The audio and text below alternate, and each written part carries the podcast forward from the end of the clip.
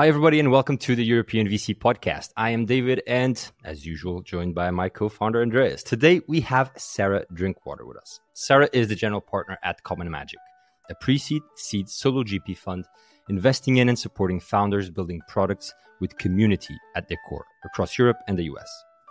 If you're listening in, love our show, do drop us a review, follow the pod, and subscribe at eu.vc. This was their finest hour tear down this wall. It's more than just an alliance. This, this is a union of values, values, values. United and determined, we can serve as a model for other regions of the world. The nature of a problem, problem requires a European response. Europe is a story of new beginnings, new, new beginnings. Let's start acting, acting, acting. This show is not investment advice, and the hosts of this episode may be invested in the funds and companies featured. Sarah, we just spoke about how did we come to get to know each other, and then we mentioned a couple of names and said maybe was it this or this or that.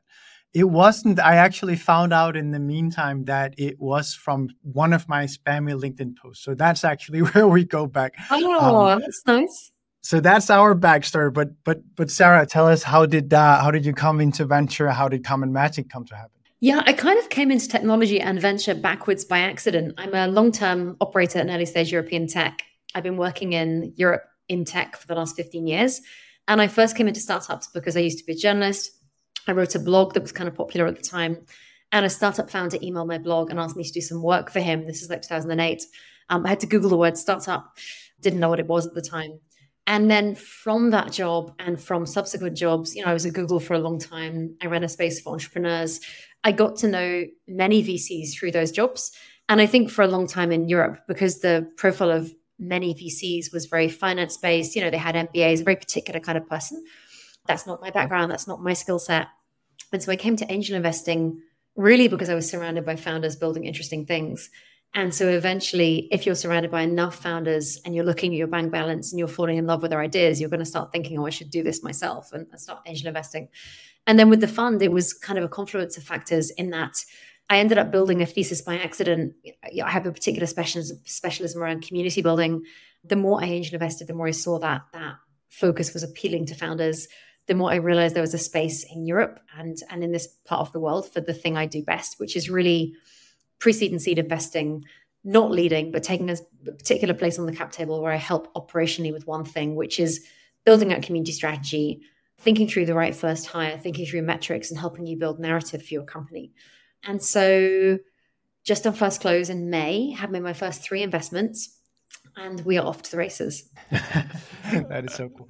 Let me just ask you one thing, and that is, how does one end up having a specialization in community, meaning which route through you've got a Google background through Google does one take to end up with that? And you're you're also a journalist, so you know I'm I'm curious to see how that puzzle fits. I tend to think that community people who build community well are kind of born not made. It kind of is a particular way that you lean. I guess I think of community in the context of startups as you know, you're building ecosystems around products. How do you help users connect to each other, connect to the product? You know, but at the core of that is relationship building. At the core of that is trust. And so for me, I call myself a journalist, but before I came into early stage tech, I also worked in advertising. I ran a vintage clothing shop. I ran club nights. I did lots of things where the core theme was bringing people together. Like I just always liked doing that. And when I began working in early stage startups, I was the first non technical hire three times in a row. My first three companies I joined, first woman, first non tech hire. And I basically was charged with, we're building the product. Can you go and find us some customers? And so for me, uh, when I say I'm a community builder, I basically built that for myself in that, you know, I was, I was for those companies looking at the copy of how we talk about what we do. That relates to my journalism background clearly, but also like thinking through atypical mechanisms uh, to kind of find people that might like this product when the founders themselves didn't have that peer group. But you know, the people in my network that are great community builders of all types, whether they're developer advocates or gamers or classic community builders, they tend to have a couple of things. You know, first of all, they have a strong affiliation with the thing they're building. In my case, I've worked a lot on discovery in cities. I, I love great dinners. I love great vintage shops. That's something I personally have and will always have. I just love that. I like this neck scarf. You know, neck scarf. You know, bit of a thing. And secondly, you're good. You're good with people. You can talk to anybody. Um, and I think not everyone has that. I think it took me a long time to learn that ability to talk to anybody and build trust anywhere is quite unusual in some ways. and so I think um, I think when you're if you're a founder looking for an amazing hire in this space, it tends to be atypical profiles that thrive in community roles. There's no there's no one route, I guess. Could I ask you, Sarah, because you shared the your journey into venture. Yeah. Um, but there's one small detail that you didn't share that I'm particularly interested in, which is the personal motivations of you know angel into VC, right? Was it about you know can I you know making a hobby a full time job? Was it about there's things I just cannot do that it really pisses me off, so let me go and solve that? What was what was the personal uh, reasoning there? It's kind of everything. I think a bunch of things happen at once. Um, I love working with founders. It just makes me really happy, and I'm good at it. And I think that you know when something makes you happy and it's needed by the you know like there's a nice flywheel happening there. I think firstly I really liked working with founders. I didn't see people with my skill set working with founders in Europe in a venture type role. There were the even as an angel, I still have quite a distinctive skill set. You know, when I moved back from the US, when I was living in, in America, I was tracking the rise of solo GPs and thinking, oh, that looks really fun. And it was pretty clear to me that, you know, I could spend a couple of years trying to break into the classic VC industry in Europe, or I could be bold, believe in myself, and build my own beautiful world over here. And so I think for me, it wasn't particularly people are doing it wrong. I don't like it. It was far more like, oh, here's actually an opportunity that that you know, you know, I knew that I had a certain brand as a community builder that I could leverage. Um, I don't think I would have had the credibility to raise in a totally different sector, but then I think in general you have to be thoughtful about where you fit in the market. So for me, it was a, it was a combination of things of me being at the right life stage, of me having the right network around me, of me, you know, like I knew I could find the companies, and then it's a matter of can you fundraise the answer to that is undetermined yet. I've raised some of it, I haven't raised all of it. But you don't go into this knowing everything ahead of time, otherwise, it wouldn't be fun. And with that, on that note, we go into uh, asking you to share us a pivotal moment in your life and tell us how it shaped you today as an investor. So, when I was 20 weeks pregnant, um, I found out my son would have one hand. And this is quite a personal story, but I'm just going to tell you up front. I think um, for most people, they have three or four moments in their lives when the axis shifts. And normally, you're not lucky enough to know it ahead of time. Um, you know, normally you look back and you're like, wow, that changed me. And I think with my son, it really changed me because it was incredibly unexpected. Um, and at the time, it felt like a massive deal. And then, of course, my son comes out and he's a totally regular toddler that struggles to climb big walls. So it's not that big a deal. How that changed me is it kind of reminded me that the only constant is change. That was a big mantra when I was at Google. People said it the whole time. But it's true. The only thing that happens, the, the only constant ever in life is change. And what you control is your response to things. You cannot control the universe. All you can really control is how you think about stuff. You know, particularly at early stage, that helps me a lot. You know, I, I tend to work with companies when, you know, really you're investing in people. The products they're building, nearly always the, the solution changes. And so I think really for me as an investor, something I think about a lot is being flexible but focused. You know, my goal is finding the best founders that are building products with community at the core you know, my oldest investments now are five, six years in, so I don't have enough data to say this with certainty. But I haven't got any companies that that if I'm thinking about my successful companies, and I've only had one company shut down so far, but in my portfolio as an angel, there are distinct companies that I look at and think it's going quite well. I can't think of any of them that have not had very long, hard periods. Um, you know, co-founder disputes, revenue dries up, things shift, really foundational hire leaves. And so I think um personal resilience really matters. It matters to me and it matters in how I think about the companies I back. Um, I don't think you can do this job without having a good sense of humor, but also thinking about, you know, how do you thrive in hard times? You just keep going. We should go to our take a stand section. Take a star.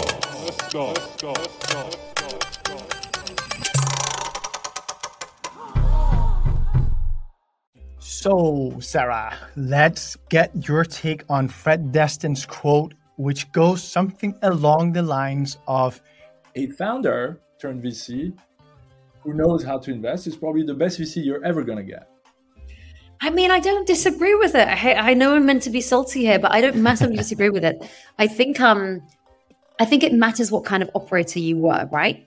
For example, if you're coming out of FANG, as I did, and you've never worked at a very small company, you know sometimes the advice you give to founders is is seen through the lens of leaving a massive tech company in 2023 For me, I spent the last four years of my time at Google running a space for founders, working with founders every single day. So I had a bit of a different experience. I don't tend to believe in absolutes ever. That's the thing I'll push back on with Fred. Is I think in general there's such a focus on absolutes. You know, we live in this very uh, algorithmically controlled Twitter world, and I just don't think the world works in absolutes. I think there is so much grey everywhere. Um, what makes a great investor now? What makes a great investor four years ago? What makes a great investor in ten years' time?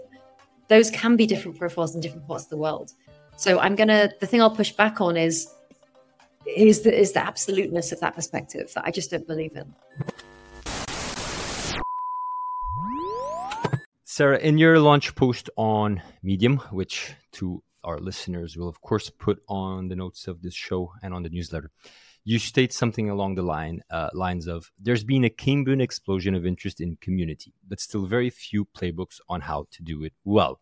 And I can attest that EUVC has this community side to it, and you know we've, we've engaged in many many conversations on how to build community our view on how to build community.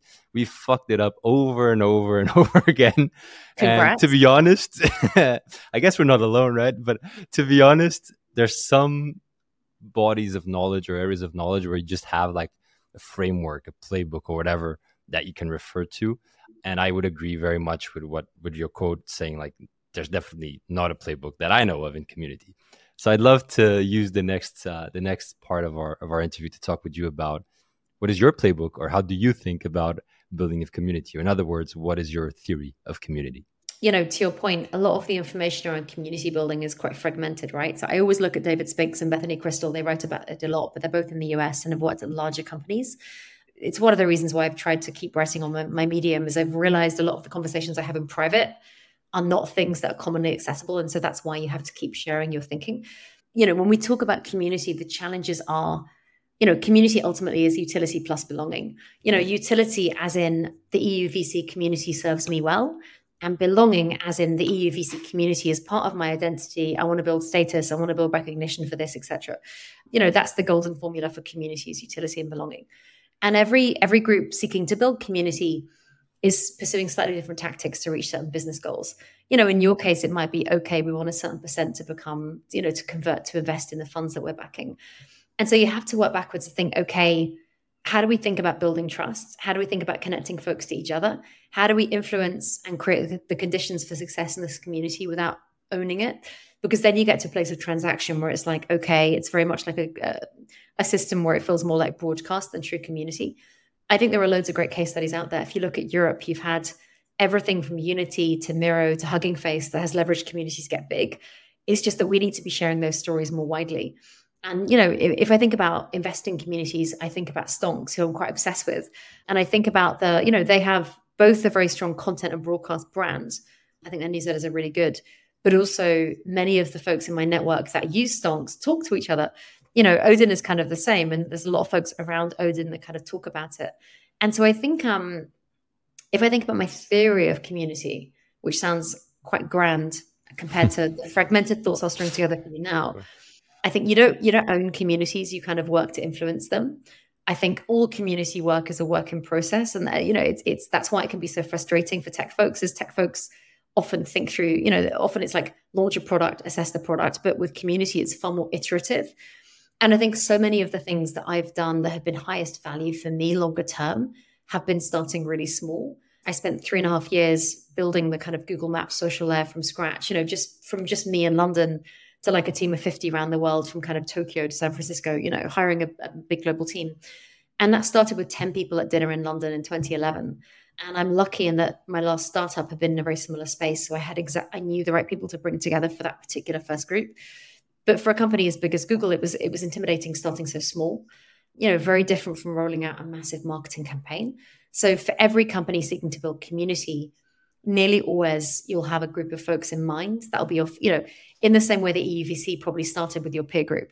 It started with people that you already knew that you were sharing deals with and talking to. The challenge comes when you extend, extend beyond that group. So early on, it's about starting small, starting custom, and then it's thinking through the structures that you need to put in place to enable a much larger group. But I think David Spinks has a great framework around this, thinking through, you know, pre pre seed stage. It's nearly always the, the, the metric you use to assess the strength of a community is around product feedback. is this thing working? Does it work as expected? Do you want it? Will you pay for it? And then later on, it becomes about engagement and then acquisition. And then later on, it becomes more about kind of success and storytelling. Like how do you how do you bring in your friends? How do you help build our brand for us without us spending money on it? That was actually exactly the question I was about to ask you because I don't know how many, but a large percentage of especially maybe B2B SaaS or SaaS type products will have community angles to them at least. You see a lot of them and I I wonder how many of the founders, you know, how do you test the founder on whether they really understand what they mean when they write community and say that this is a community based model, blah, blah, blah. You know, how do you think through that and make sure that you get the right insight from the founders there? Yeah, I think there's two things there. The first is that, um, you know, to your point, I actually do a lot of B2B. I think because my background is in consumer. And when I started out as an angel, I did do a lot of consumer checks. Probably about a quarter of my angel investment portfolio is B2C. But um, over time, I've learned, first of all, my skill set suits. Yeah, I'm intellectually quite curious. I have like bio, I have developer tools, etc. And secondly, I think funding and scaling a consumer company in Europe is very hard. And ultimately, my goal is to make my fund as successful as it can be. So I have to be very thoughtful about the moment that we're in. And I think, secondly, if I think about mistakes I made as an angel that I'm using in terms of my fund perspective, you know, typically I meet founders when they have a bad MVP, but they have some sign of community love. That can be anything from a WhatsApp group, they've been running dinner parties, they've been running meetups. And so I think, you know, when we think about SaaS, people still buy from people. You know, when you're selling to a business, you're still selling to a person. And actually, I can't talk about the last investment I made through the fund, but that is a SaaS company with a very strong community element where I was able to kind of really assess it early on by talking to their existing the folks that had signed LOIs but are not yet paying for them. There was a very clear reason why they might want to be in conversation with each other around education, around the friction of, of installing this particular tool. So when I think about community, I guess something I look for in founders is do they want to build this perfect product in a separate room and then deploy it top down on an unsuspecting audience? or do they want to build something bottom up which is always my preference um, you know if you're building a car you're not going to start with building the whole car you're going to start perhaps with a skateboard and then you're going to put a stick on it and call it a scooter because ultimately customers care that the thing goes they don't really care about the look of it they care that it goes and so i think that's a particular thing that i look for in founders is that agility of mindset i think particularly in this capital environment where i tend to very often invest in founders that are raising a small first round to test assumptions that money is not going to build them the whole car it's going to build them a scooter. And so I want to know they can spend that money wisely and they can really start to build the engine that will that will enable the success of the car longer term. But I'm still learning. I think if, if I think about mistakes I've made in past angel investments, it really has been founders that are very precious about building something perfect and then releasing it to their and they've learned over time, oh, actually, I should have really gone more bottom up. You know, people like to feel part of the journey. Um, I had a call this morning with one of, my, one of my angel investments. They're running their first ever meetup next week. They're a bio company called Briefly, and they're bringing together a group of machine learning biologists that they want to be the first earliest test group. You know, the fact that we spent half an hour walking through the flow of this first meeting to me is a great sign. They put a lot of thought and care into this. I think the people coming are going to have a really good experience. You know, Andreas asked you about how do you, you know, in engaging with a founder, how do you look for that insight on community building? Let me ask you the very, very similar question, but from a different angle common challenges and pitfalls. I guess you have some interesting data points there. Do you have any any tips and tricks of how can they be addressed or, or even avoided? You know, first things first, not every company suits the community around it, right? So like the first acid test is like, does do you need this? And I'm trying really hard to be on thesis. So if I don't think this justifies a community, I'm, I won't invest in it. But that's a decision for the founders to take. I think with any buzzword, you're going to get a lot of folks that think, oh, yeah, I'll open source this. Oh, yeah, I'll do this oh, open source is actually a ton of work. Like, you know, to, to, to like, Uh, you can't just launch a product it takes an awful lot of work for it to launch wisely. So I mm. think the first thing is understanding if it's necessary. I think the second thing is starting something you can't finish. I think lots of folks launch, you know, in the same way that folks launch a podcast and they can't keep up with the rigor that it takes to do that repeatedly over time. You know, you build a brand through doing something again and again and again. Uh, like me, like I was talking to a DevRel person right before this call, and he was telling me about an event he ran recently where two people turned up. I've had that happen to me so many times. It's quite funny. It's like you, that's how you earn your stripes in that world is you have to have a terrible event where nobody comes. I think not needing community not keep not starting something that you don't really need yet. And I think also launching an ambitious, expensive plan before validating it.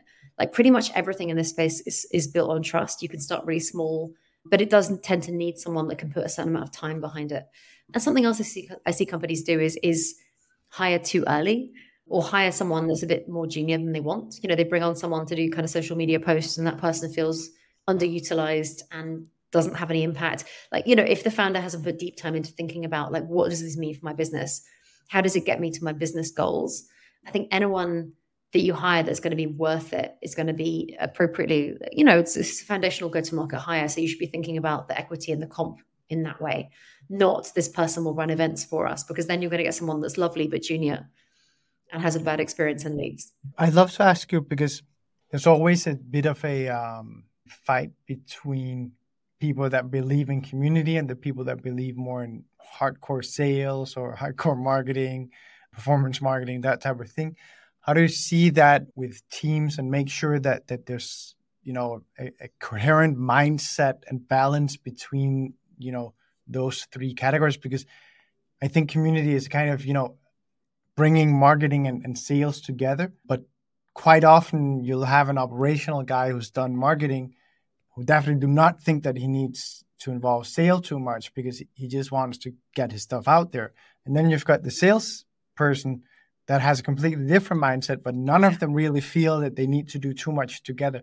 And community really does require that everyone comes together to build this, you know, cohesive unit. I think it all comes back to motivations, right? And I think this is, you know, if I think about the number one killer of early stage startups, it's nearly always alignment. Like it's not the customers hate you or you can't raise money, it's alignment. And I'm, what I mean by that is, are you building a thing that the market wants? Are you able to get your team together to actually, you know, like, can you move in the same direction? And I think um, there's a great case study that Twilio, I wrote a piece about this today on Medium actually. We can put the link in the show notes if that's useful. But Twilio did some good work to align sales and DevRel to build shared goals. Because I think to your point, you know, typically the companies I work with are not ready to have a full-time marketing hire. You know, marketing is nearly always something that that can be a subsector under community at my stage of company, but over time, yeah, you want to think about building the function. I also think with sales, um, you know, community done well is really about both top of the funnel, but also retention, engagement, and customer success. It's just we don't frame it like that. And I, like I've never worked in sales. I think I, I've really been selling full time for the last 25 years, but I, I, something about that frame, maybe it's the European in me, but I resist that term. But ultimately, if you're hiring and building a smart community team, they should know what the ultimate goal is. And often the ultimate goal is sales.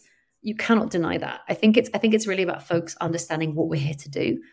If the goal is to help our to help, for example, in Event Store's case, um, you know, to help customers find the perfect database for their needs, part of that is selling to them. Part of that is, is dealing with the customer complaints. Part of that is you know that's that's why we're building a community around this thing is to, is to fuel adoption and engagement around the product.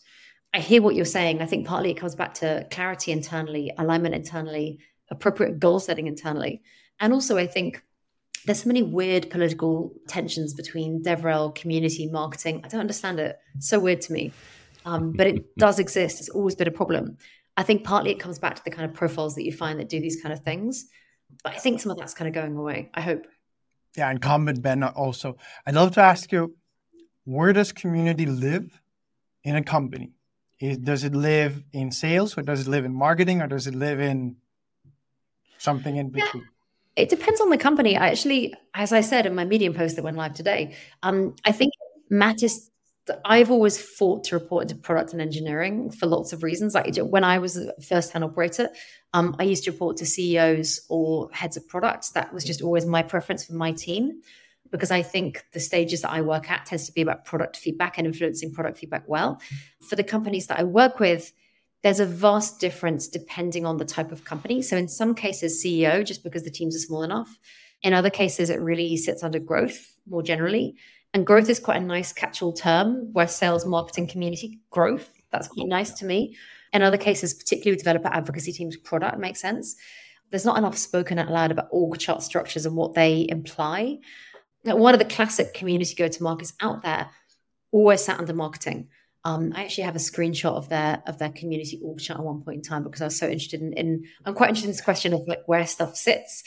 But you know, I think at the stage that you and I both work at, it really is about having it inside the company and having it having it owned by somebody, having metrics that are understood, that are legible. But it depends. Yeah, at the very early stage, it lives with the founders. Yeah, always, pretty much always. And then I think the challenge becomes founders ultimately like it because nearly always they're talking to people they used to work with, or they, you know, they're talking to folks that are in their network. And I think, um, you know, every founder has to give away their Legos at distinct points in time. And actually, this is the job that I've seen founders struggle to let go of sometimes because they're like, oh, well, I love doing this. Oh, but I haven't got time anymore. And I've got to hire someone to give it to because it feels good. You know, when it goes well, it feels quite good. Uh, Sarah, we're running a bit a bit over time here, but I can't take us to the next section without first asking you something which is on this topic of like emerging trends or innovations or whatever, you know. And I think it goes without saying, you know, many communities live inside of Slack. And so without Slack, yeah. we live in a completely different world. But now there's also this funny thing called DAOs. as an example for the different structures and governance of communities. Yeah. I am by no means an expert in the topic, very far from it. So I'd love to ask your your your take on on you know emerging trends and innovations, specifically DAOs, in in with this lens of community building and building companies with community at, at its core. So i spent a lot of 2021 and early 2022 very deep in daos basically contributing in daos full time i think daos are decentralized autonomous organizations term coined by vitalik often thought of as related to kind of crypto web3 the last the last vogue of crypto before we kind of dived into the bear market.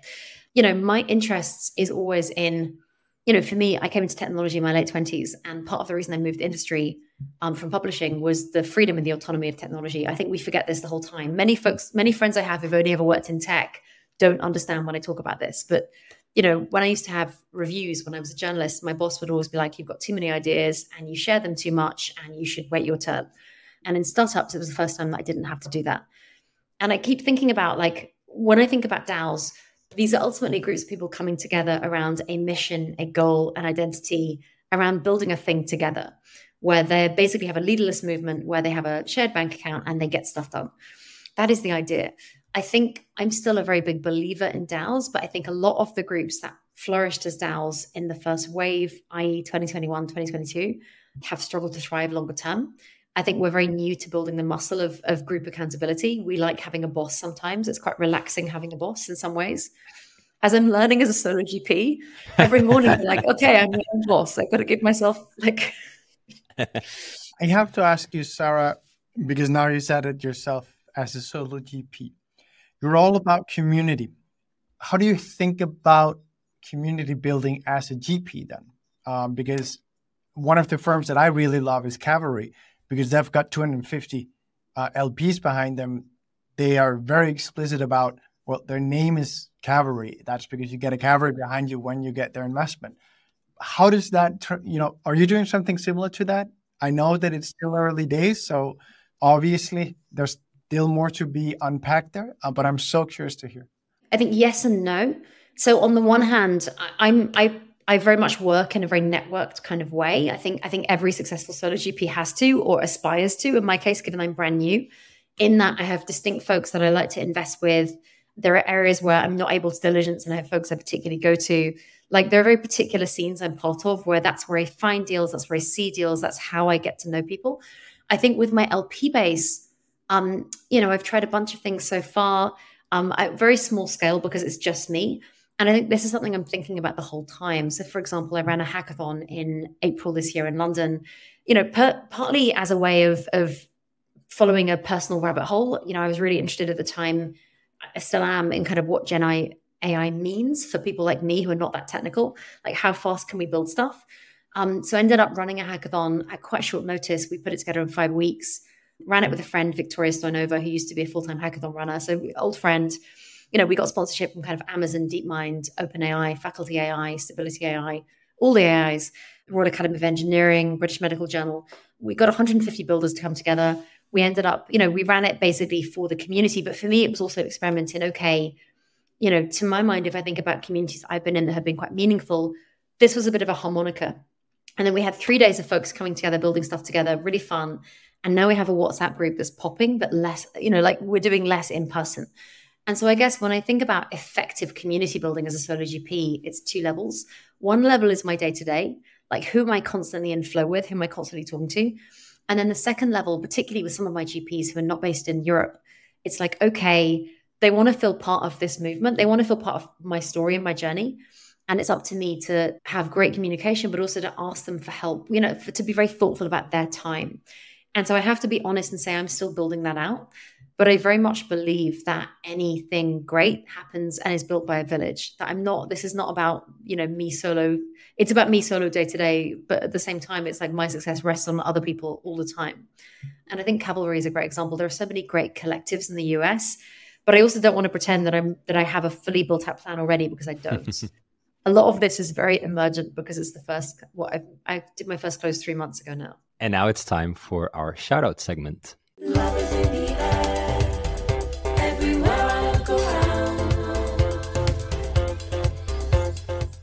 Sarah, I'd like to ask you to give a shout out to a co investor, angel, or LP for being awesome. And of course, do share the story behind that awesomeness with us. I think I'm going to pick Atomico because they were the first big yes that I got for the fund. Um, you know, I first got to know them in early 2010s. They were the investor in State, a company that I worked for at the time. It was an early opinion social network. Didn't work out, but that's how I got to know them. And then when I ran campus, Niklas and team, the company was a lot, Atomico was a lot smaller then but they were always just real supporters of me and of campus as, a, as something that was for the community. I joined their angel program via Sophia Bendz in 2020. And again, they kept inviting me back. They really helped me build my confidence that I could do this full time.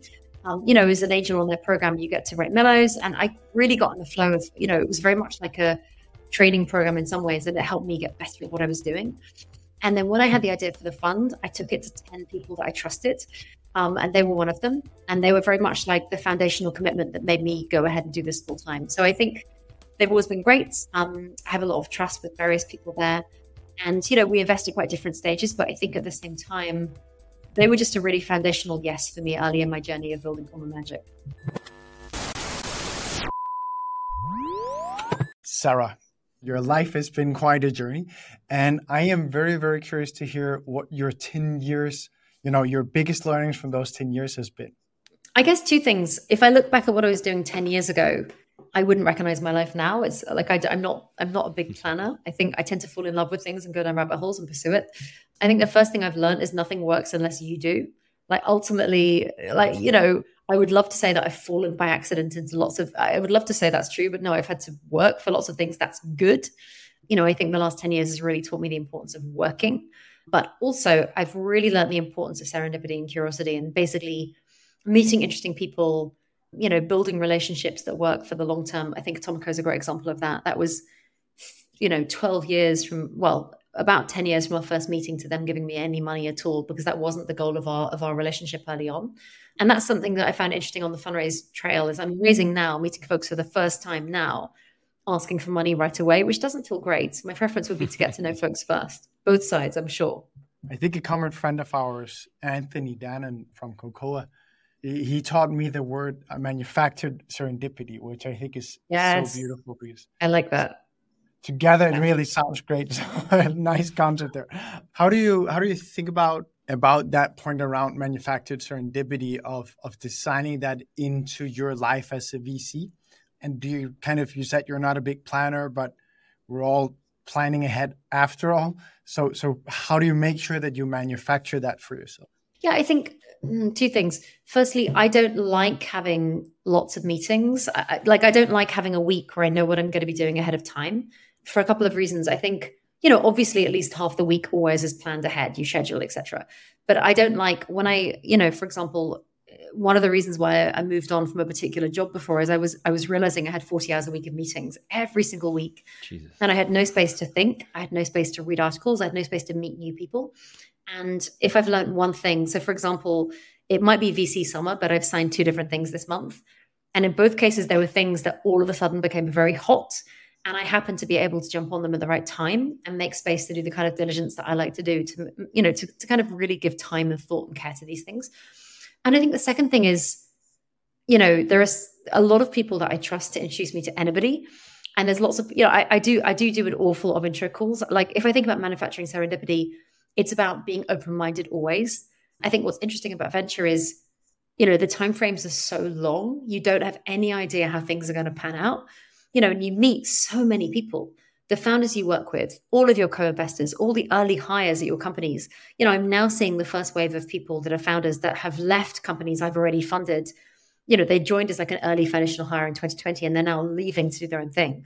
So I think it, I think it's really about understanding all of this work compounds in the long term, but not expecting in the short term any goals. You know, I, I think you always know when you're having a first meeting with someone who's very transactional because they come into it wanting to get stuff out of you. It doesn't feel good if you go into it feeling more open minded about things, then, you know, benefits over time, I guess. I couldn't agree more, Sarah. Though I always say about VC that in in the end, and this is me b- being a bit cynical, maybe in the end, we we broker connections, right? We broker our network and and, and connections between people. So in that sense, we're amazing connectors also at the individual level when we meet. But it's also why you'll experience VCs, you know, being transactional up until the point they realize that there's a match here.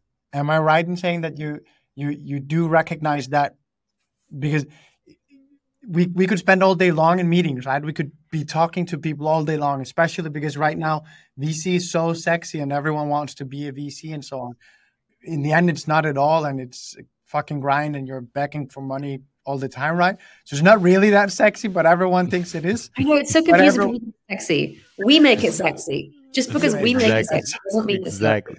I like that. the, but the way that I think about it is like it's like dating. Not every date you go on is going to be a smash hit, and maybe if you're lucky. But I think I have loads of intro calls where it's very clear, in the also with founders too. It's clear in the first five minutes we are not a fit. It doesn't mean they're a bad founder or that I'm a bad VC. It just means that we're not a fit. And um, you know, there are particular kinds of founder profiles that I love and lean to, and there are certain kinds of founders that just don't like me, and that's fine. I think it really is about fit. And you know, to your point, yes, sometimes you meet folks and it becomes very clear there's a match. It becomes very clear there's an overlap. You know, you build your circle around you of folks you think are doing interesting things that you can trust. And it's not that you're not going to work with other people. It's just that you might have a bit less trust with other people outside that group. And when you meet the right ones, then common magic arises. I think that's it, right? I mean, the, the name that I chose for the fund was very much about honoring common labor, right? About honoring things groups can do that others can't.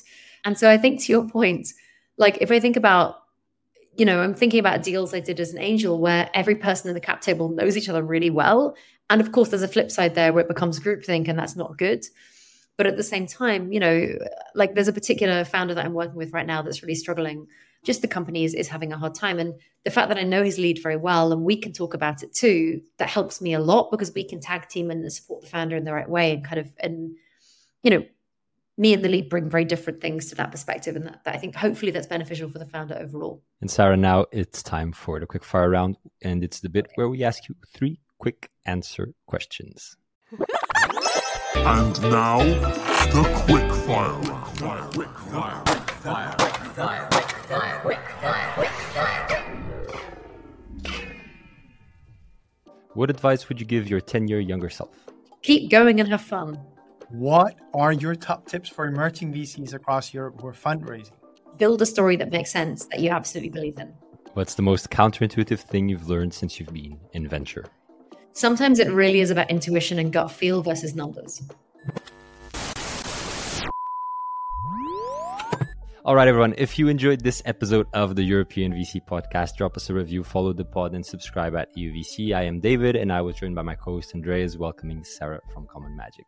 Thank you for tuning in today, and we can't wait to see you all out there. This was their finest hour. Tear down this wall. It's more than just an alliance. An alliance. This, this is a union of values, values, values. United and determined we can serve as a model for other regions of the world. The nature of a problem, problem requires a European response. Europe is a story of new beginnings, new new beginnings. Let's start acting, acting, acting.